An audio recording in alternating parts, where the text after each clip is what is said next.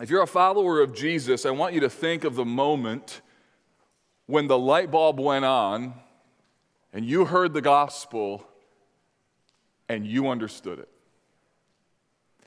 Think of that moment when someone, maybe it was a parent, praise God if you were raised in a Christian home, maybe it was a Sunday school teacher, maybe you were in youth ministry and you were hanging out with some friends and someone shared their story and you realized, man, that's not true about me. Maybe you were in college.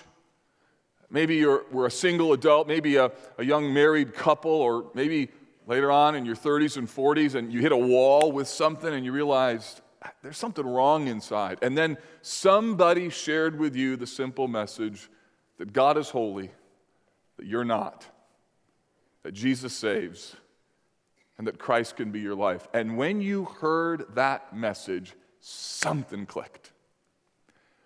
You need to know that somehow, through someone, the gospel penetrated your heart. And it was the Holy Spirit who landed that word of God on your readied soul. You believed you were saved. And it is a miracle. God conquered your heart. I don't care what age you came to Christ, the Spirit of God was there. I was reminded of this a few weeks ago. We were doing a new elder orientation, and I asked one of our new elders about his conversion.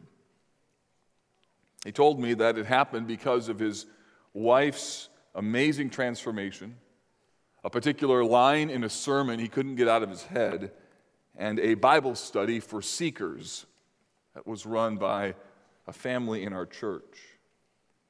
Here's what he said In the midst of a broken marriage and our desperate need for help, a friend from IU invited us to a Bible study for seekers. Sidebar that Bible study was not an official program of our church. Just happened to be an elder and his wife who said they'd like to have conversations with people who have questions about the Bible. They opened up their home, and today somebody has come to Christ. Many people have come to Christ because of that. Again, that's just an illustration of the multiplication. Back to his statement. My wife came home really late from the Bible study, and the next morning she told me something happened to her last night.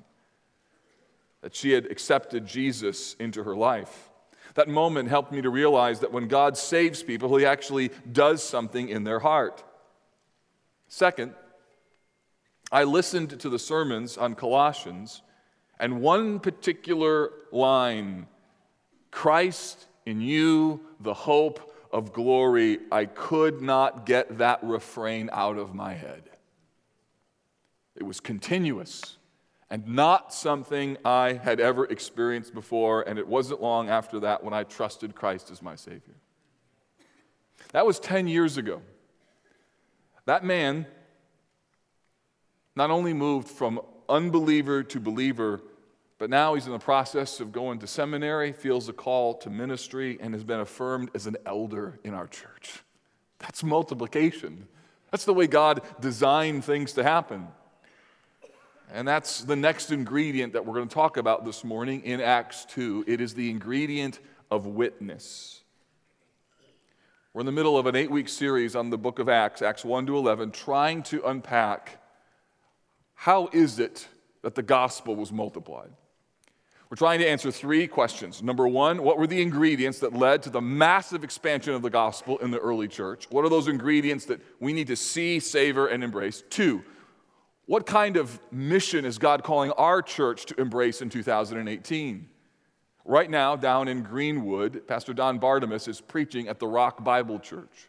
Our elders voted last Monday to affirm the adoption of that congregation and to replant them. And in a congregational meeting that's going to take place in connection with our worship based prayer night next Sunday evening, you as a congregation will have opportunity to vote to affirm, yes, let's do this again. By the way, that prayer meeting, we're going to move it from 6 o'clock to 5. We've heard from some parents that said, hey, if you move it earlier, it'll make it easier for us to get our kids there. So awesome, we're going to do that. And hundreds of parents with their children are going to be here next Sunday evening. So hundreds, I can, I can feel it. I can feel it. Can you feel it? Ooh, you better feel it. And then, third question is this What is your spirit empowered mission? What's God calling you to do? Like a couple in our church that starts a seeker Bible study, what's God, what's God calling you to do? It may have nothing to do with this church in particular. What is God asking you to do? This morning, we're going to see that the witness of the church is the witness of individual believers. We're going to see that God works, and the way that God works is He works through words to reach the world. So far, we've looked at multiplication from a standpoint of vision, from the standpoint of prayer, and we've set our sights on what it means for there to be this mission of Jerusalem, Judea, Samaria, and the ends of the earth. Last week, we looked at the matter of prayer and how we are commanded to seek the Lord and to seek Him in spirit and in truth. A few years ago, I delivered a series of messages on evangelism and asked you to pray these three prayers God, open a door, open my mouth, and open their heart. And this morning, we're simply going to revolve around this central thought God works through words to reach the world. So, point number one, and by the way, guys in the sound booth, you're going to have to advance my slides. My clicker is broken. Number one, God at work. Verses 1 to 4.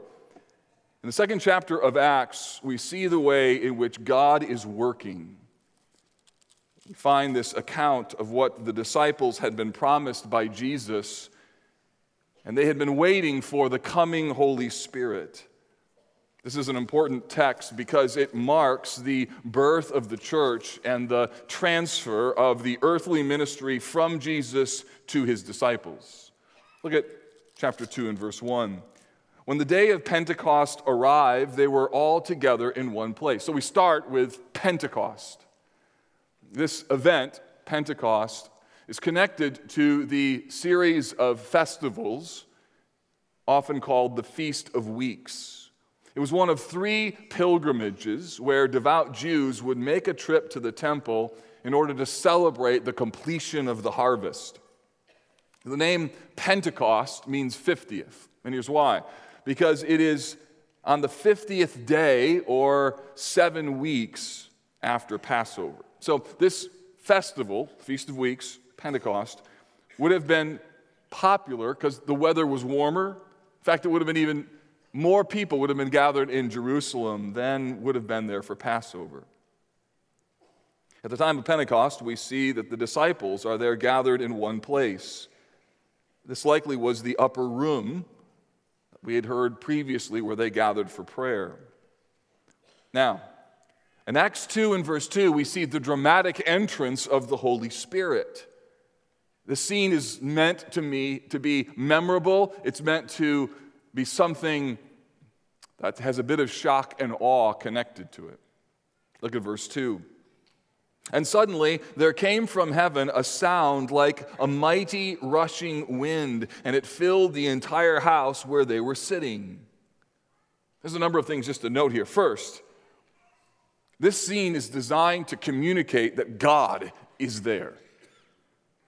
Luke attributes the source, he says, a sound or there came from heaven a sound like a mighty rushing wind. So, this idea of something coming from heaven, this is to pick up on Luke's theme that comes from the gospel account of what happened to Jesus. When Jesus was baptized, the text says in Luke 3 that the heavens opened, and as he was praying, the Holy Spirit descended on him in bodily form. Now remember, the reason why Luke is doing this is because he wants to make a clear linkage between the ministry of Jesus and the ministry of these disciples. So there's all sorts of parallels. What's more, we read about the sound of the mighty rushing wind. Think of this not like a gentle breeze in the spring, think of it like a category five hurricane.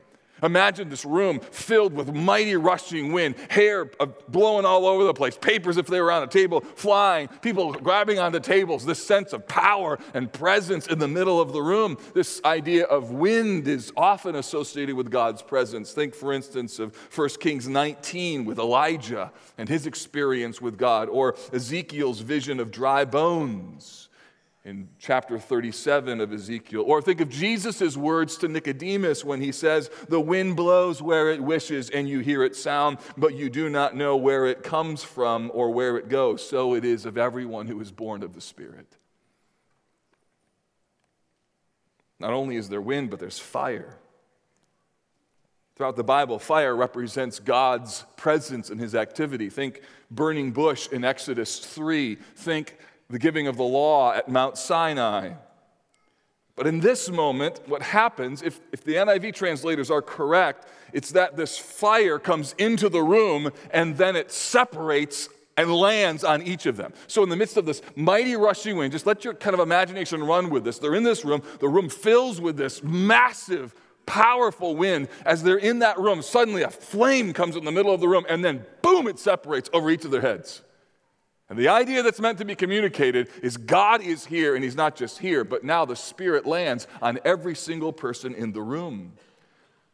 This is an important historical moment because previously the presence of the Spirit was not poured out on a group of people in such abundance.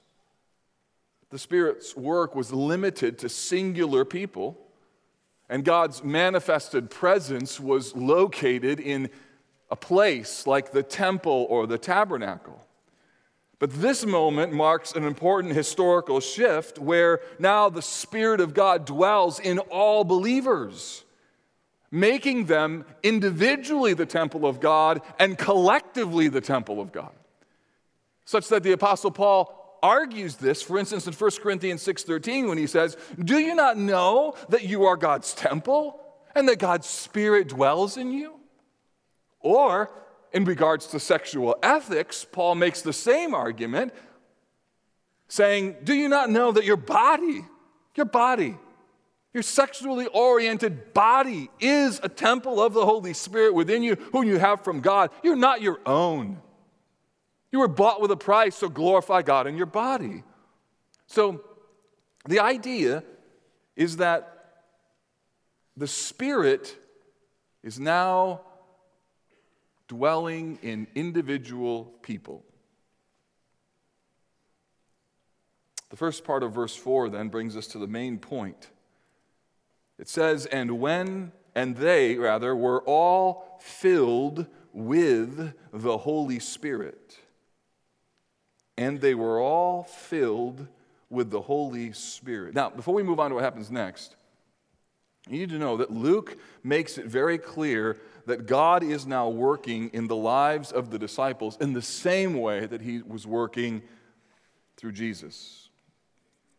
Take your copy of the Bible and go over to Luke chapter 4. What I want to show you so, Luke's the same author. Luke authored Acts, Luke authored Luke. And his theology of the Spirit and his theology of ministry are woven together such that Luke presents a very clear statement that Jesus was full of the Holy Spirit. Do you know that he was full of the Spirit? And that Jesus' ministry was marked by the presence of the Spirit. So you're in Luke, in chapter 3, verse 21, it's the passage that I referenced before when it says that Jesus also had been baptized and was praying. The heavens were opened, and the Holy Spirit descended on him in bodily form like a dove. And a voice came from heaven. God the Father says, You are my beloved Son, with whom I am well pleased. This is the launching of Jesus' ministry. So we have the heavens open, the Spirit comes, God attests to the validity of his Son, and Jesus' ministry is launched. Then look at chapter 4 and verse 1. The first thing that Luke says about Jesus is this And Jesus, full of the Holy Spirit, returned from Jordan and was led by the Spirit in the wilderness. And then look at chapter 4 and verse 14. And Jesus returned in the power of the Spirit So the idea is that very early on, we see the Spirit comes upon Jesus. He is validated as the Son of God. The first thing we see is him being led by the Spirit, both then in the wilderness, and then notice the first thing that he does in verse 16. He came to Nazareth where he had been brought up, as was his custom. He went to the synagogue on the Sabbath day and stood up to read. And the scroll of the prophet Isaiah was given to him. He unrolled the scroll and found the place where it was written. Now, notice the first thing that Luke says that Jesus said The Spirit of the Lord is upon me because he has anointed me to proclaim good news to the poor. Notice the first steps of Jesus' ministry were empowered by the Spirit, and he proclaims something. This is important. We'll look at this proclamation role later, but you need to know that Jesus' ministry was empowered by the Spirit. And now in Acts chapter 2, we see the same model that from heaven comes the Spirit, and the Spirit now rests on all of these disciples. And it is the church now who has been empowered by the Spirit. It is the way that God works in the world, it is the way that God still works in the world. It is how we carry on the work of Jesus beyond the book of Acts. It happens by the power of God through the Holy Spirit's work. So now go back to the very first question I asked you as we started this message. Think back to the moment when you understood the gospel. Do you know what happened in that moment? No matter what age it was, when the light bulb went on, that was the Spirit of God at work in you. It was the wind blowing. It was this miracle where God helped you to see something that you would have never seen. That something inside of your heart said, This is true. 2,000 years ago, somebody lived. His name is Jesus. He died on the cross. And God can take my sin and apply it to His account and give His righteousness to me. And I can stand fully forgiven because of what happened 2,000 years ago, it's true. And in believing, you became a follower of Jesus, and God miraculously caused you to be born again. It was the Spirit's work.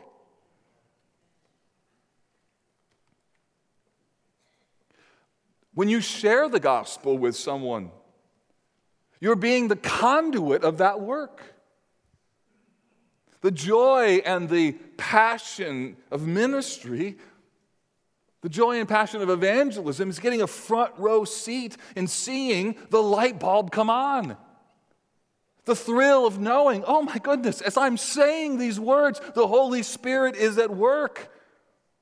As we live in the power of the Holy Spirit, is, is that God works in us in amazing ways. But here's the thing there's some of you, it's been years since you've had a front row seat to seeing that happen. You may be able to think back in your days of college when you were really excited about the gospel and began sharing the gospel. But since then, if you're honest, that, that, that passion has faded for some reason. It's been a long time since you've sat face to face with somebody and seen the glimmer in their eyes or seen them as they bowed their head and looked back up at you and said, I feel so different right now. Some of you have never seen that. And rather than guilt you into evangelism, I want to lay before you a vision of the beauty of what it means to be right on the front row as you see God work. And whether it's a child in your home or a friend that you've had a long term relationship with or a spouse who needs to see the beauty of Jesus, I want to tell you there's a front row seat. And the same God who works in Acts is the same God who's ready to work through you. Here's how Francis Chan describes it the world is not moved by love or actions that are of human creation. The church is not empowered to live differently from any other gathering of people without the Holy Spirit. But when believers live in the power of the Spirit, the evidence in their lives is supernatural. The church cannot help be different, and the world cannot help but notice. Why? Because it is God who's at work. So God works through words to reach the world. Point number one God works. Point number two God works through words. Verses 4 to 36, we see the, the bold declaration of the gospel. Church, words Words. Words of witness are the means by which the gospel spreads. Romans 10 17, Paul says, faith comes by hearing, and hearing through the word of God or the word of Christ. So, gospel proclamation, listen to me carefully. Gospel proclamation is the means by which multiplication happens. There's some of you that think, no, there's, there's something else that, that I'm just missing. You're not missing anything to be a part of the multiplication movement of God in the world. Nothing. The church lacks nothing, nothing in order to be a part of the multiplication movement. More than works of compassion, more than godly lives, more than social engagement, more than attracting a crowd, and yes, even more than miraculous signs and wonders. The gospel spreads as the people of God bear witness to the word of God. There's no other way. And it's the first thing that Jesus does, it's the first thing the disciples do. In Luke's understanding, the Spirit comes, they proclaim. The Spirit comes, there's power, they declare. In Acts 2 and verse 4, we see that these believers were filled with the Holy Spirit. The text back in Acts tells us that they began to speak in other tongues. These are the actual languages of the Jews who had gathered in the city for that festival celebration. Verses 5 to 8 make it plain that they heard their own language is being spoken. They're astonished that these Galileans would be speaking all of these languages. And the purpose of this miraculous sign was to validate God's mission to reach the world through these disciples. In verses 9 through 11, we have a long listing of the countries and regions. Interestingly, look at verse 12. We find that the response of the crowd was to mock them. And all were amazed and perplexed, saying to one another, What does this mean? But others said, They're filled with new wine. This is important to note. There's some of you who you think this thought. You, you're so nice, and I love you for it, but you're so nice that you think if there's any conflict or tension when you share the gospel, you must have done something wrong. The effect of that is that you only share the gospel when you are absolutely guaranteed that this person won't be offended, hurt, or they won't be misunderstood. And a result, it diminishes your witness, it makes you less bold in the proclamation of the gospel. And the fact of the matter is, for some of you, it's completely closed up your mouth. Or you've created little Christian ghettos because you don't want to have those awkward moments. And so you only have Christians that are around you. The second reason this is important is we should note here that this mocking opened a door. The accusation of drunkenness actually becomes the platform upon which Peter preaches a very fruitful sermon. His introduction was essentially to say, These men aren't drunk, it's too early in the day. Not sure why he said that, but you know what I mean? Listen, it may be that your moment of mockery, when people think you're crazy or delusional, could be the opportunity of a lifetime to talk boldly about the gospel. At one level, they already think you're nuts knowing what you believe that makes you nuts isn't going to make it worse. So why not go there?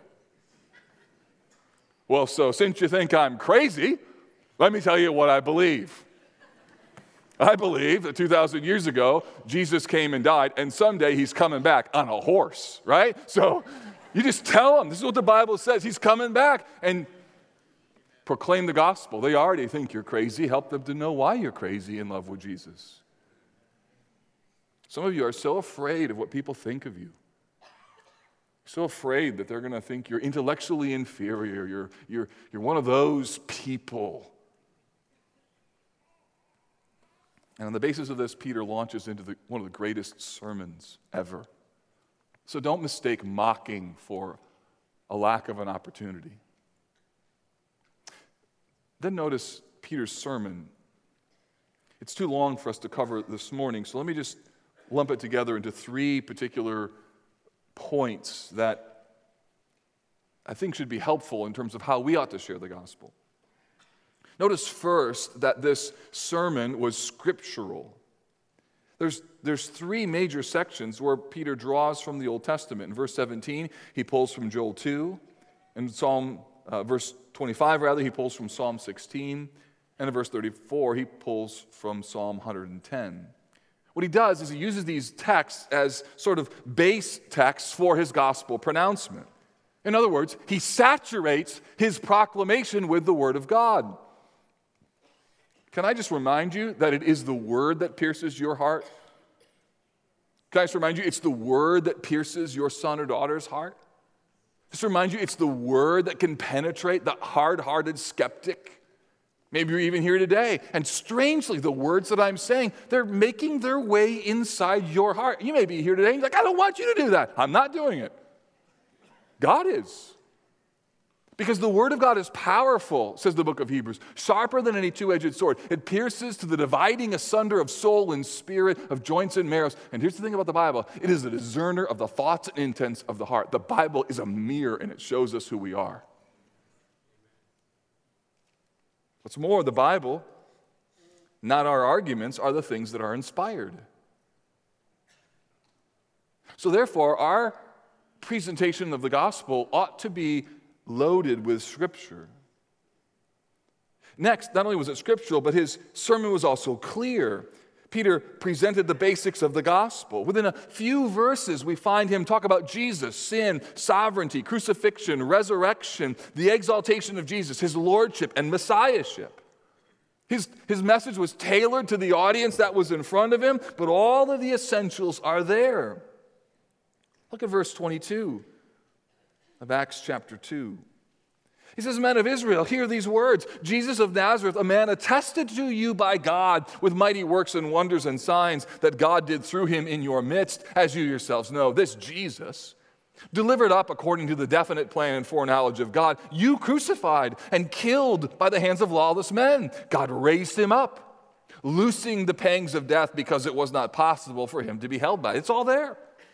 There's the gospel. Verse 32 of the same chapter. Look what else he says. He says, This Jesus God raised up, and of that we are all witnesses, being therefore exalted at the right hand of God and having received from the Father the promise of the Holy Spirit. So, somewhere in your mind, when you think about how to give the right witness, realize that people can't receive Jesus if they don't know who he is. And they can't know why they need to receive Jesus if they don't know what their problem is. So, brother or sister, you have to be clear. You can't like do the soft dance around if Jesus is the only way. You just have to say what Jesus said. Jesus said, I'm the way and the truth and the life. No man comes to the Father except through me. You have to go there, or that's not the gospel. You can't be like, well, your road, it's kind of a good one, and might lead to God. Da, da, da. You, you do that, and you no longer declare the gospel. You give a false witness. And frankly, I'd rather have you give no witness than give that one. The third characteristic we see is that it was bold. Peter has no problem using language that pushes his people to understand what's at stake.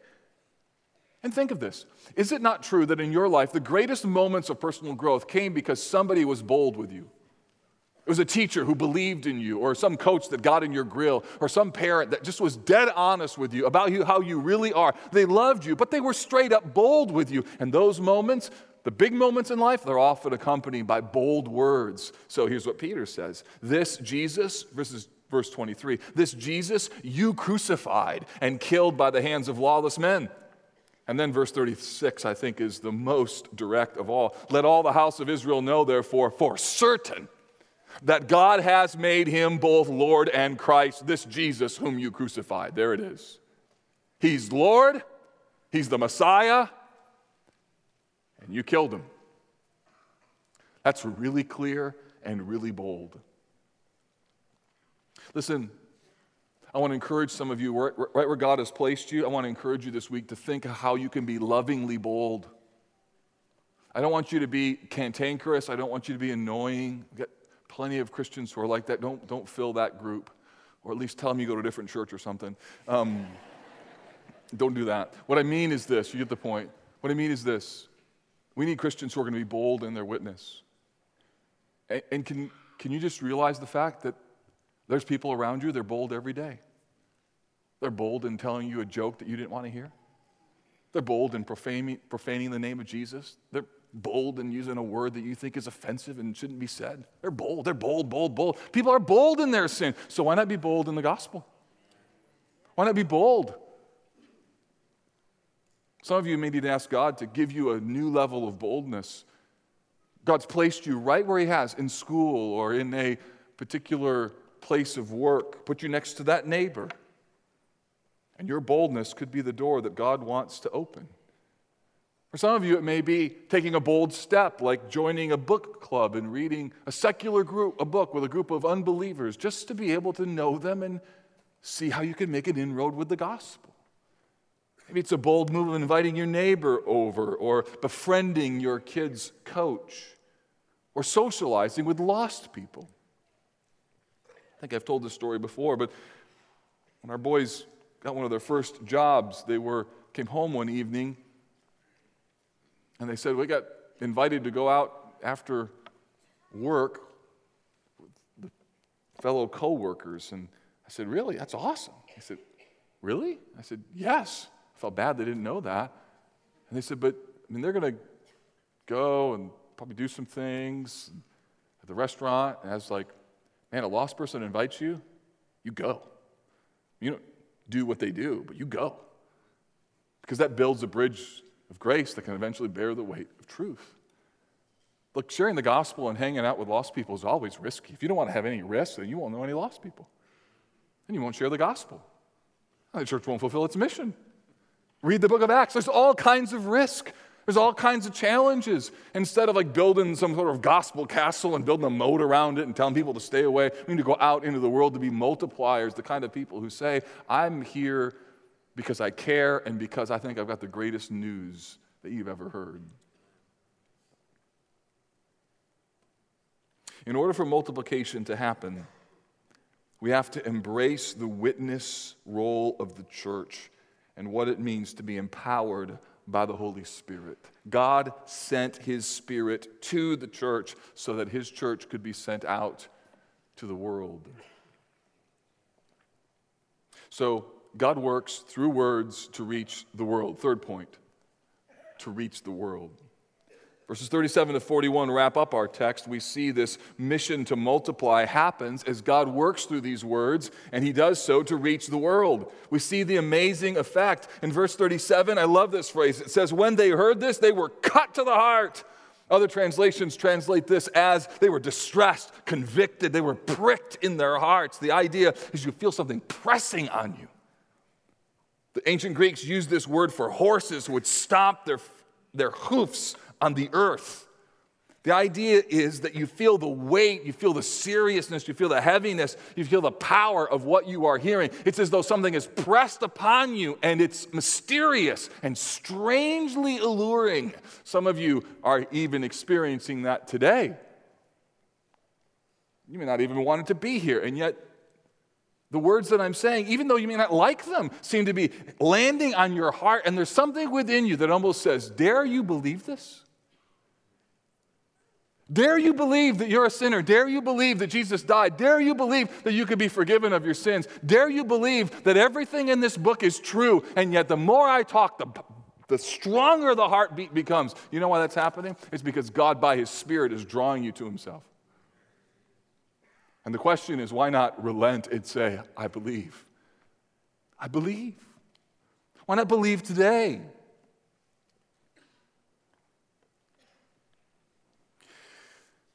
As Peter preaches, as these people hear, they respond. They say, What shall we do? Maybe you're asking, What do I do? Well, here's the answer in verse 38 of Acts 2. Here's what the Bible says Peter said, Repent and be baptized, every one of you, in the name of Jesus for the forgiveness of your sins, and you will receive the gift of the Holy Spirit. For the promise is for you and for your children and for all who are far off, everyone whom the Lord our God calls to himself. In other words, the door is wide open. You want to come to Christ? Come to him today. That's the invitation. He calls them to repent. That word means to change the mind. It means instead of trusting in yourself, instead of trusting in your religious heritage, instead of trusting in the home that you were raised, instead of trusting in all the things that you have not done, instead of trusting in the fact that you're better than others or you're not one of those people who fakes it till you make it, instead of trusting in all of those things, Peter says, trust in Jesus. You turn from trusting in yourself to trusting in Him. And then he says, be baptized for the be baptized, every one of you, in the name of Jesus for the forgiveness of your sins. Baptism means that you go public with your faith. It means that you say, I am a Christian. It means that you demonstrate, you, you, you, go, you go public with the fact that you believe in Jesus. In other words, listen, there are no incognito Christians. That means, friend, that if you are a Christian and nobody knows, it probably means you're not. Because the idea is that you receive Christ and you witness. You give evidence that what you believe is real. Peter continues Acts 2 tells us, according to verse 40, there were many other words that he said as he begged them to be saved from this crooked generation. That word crooked, that phrase means that the world is off track, it's under judgment, it's full of ungodliness. And you know, don't you, that nothing has changed? I mean, do I really need to convince you that we live in a crooked generation as well? Our internal problems, our external actions have not changed. We still need to be saved from ourselves and from the crookedness of the world that is around us and in us. And this text then closes with an amazing response. According to verse 41, 3,000 people were converted on that day. It is a remarkable moment of spirit empowered witness.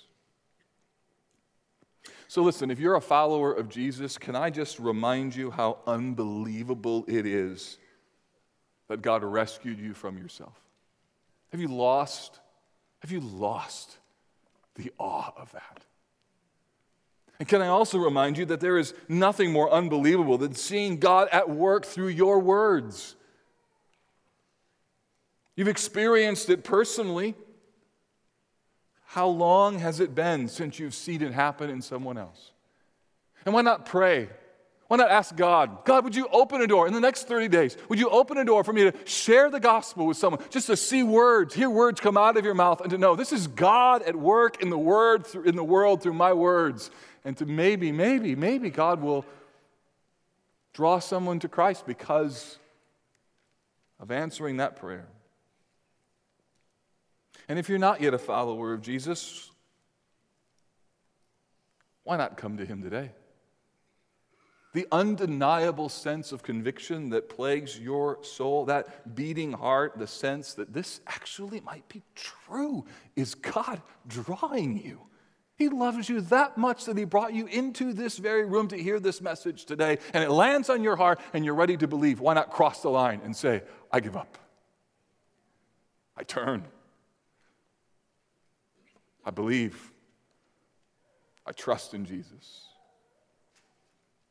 Because you see, when that happens, it's part of God's mission in the world. He works through words to reach the world, to reach you. That's his mission. Would you pray with me? Father, we ask you take your word as proclaimed and to let it land on softened and ready hearts. For moments where we are timid, give us boldness. For relationships that need to develop, be developed, give us creativity. For this longing to be a part of your work, give us new energy to follow you. And for those today who are not yet the followers of Jesus, God, draw them, help them become followers today. Let them pray to receive Jesus right now. So, would you come, Holy Spirit? Give us a sense of mission, purpose, and also turn people from a crooked generation to become part of your family. We pray this in Jesus' name. Amen.